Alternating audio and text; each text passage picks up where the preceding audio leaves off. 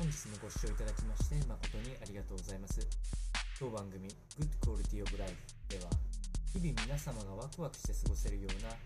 新しいトピックスやヘルス関係の論文等を参考にしながら情報提供を行いますのでぜひお聞きくださいそれでは本日のテーマになりますが糖類の多いお菓子をえ、やめるべき理由というものを参考にお伝えしていきたいと思います。この内容はアメリカのミシガン大学の研究チームの論文を参考にお伝えをしていきたいと思います。この中で大きなトピックスとしては、糖分が多いお菓子、まあ、甘いお菓子ですね。これらは食欲を増進させる効果があるというふうな研究結果が出ております。これは何が原因になっているかというと甘い食べ物を食べる時に神経伝達物質であるドーパミン、まあ、幸せとかあの幸福感を味わう、えー、神経物質伝達物質になるんですけれどもこれに依存する神経回路っていうのが、えー、実は糖分を多く含むお菓子を食べ続けていくと、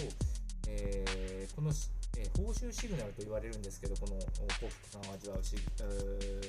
神経伝達っていうのが。えこれがかなり遅れたり、え減少したりして伝わるため満足感が来るのがどんどん遅くなっていく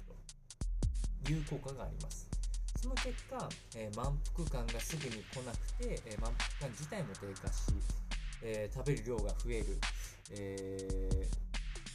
さらに、え進んでいくと絶え間なく食べ続けるような要因になりやすいのはこういうことが原因というふうに言われております。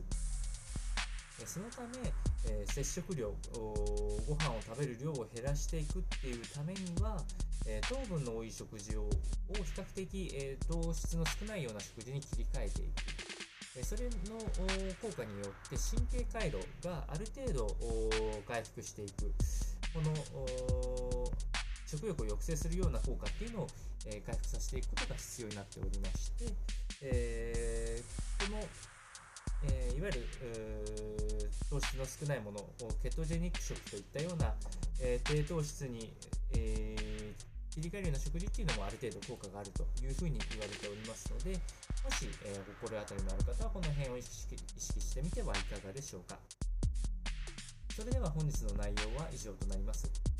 この番組の内容が少しでも面白いな気になるなと思っていただいた方はぜひチャンネル登録またはフォローの方よろしくお願いいたします。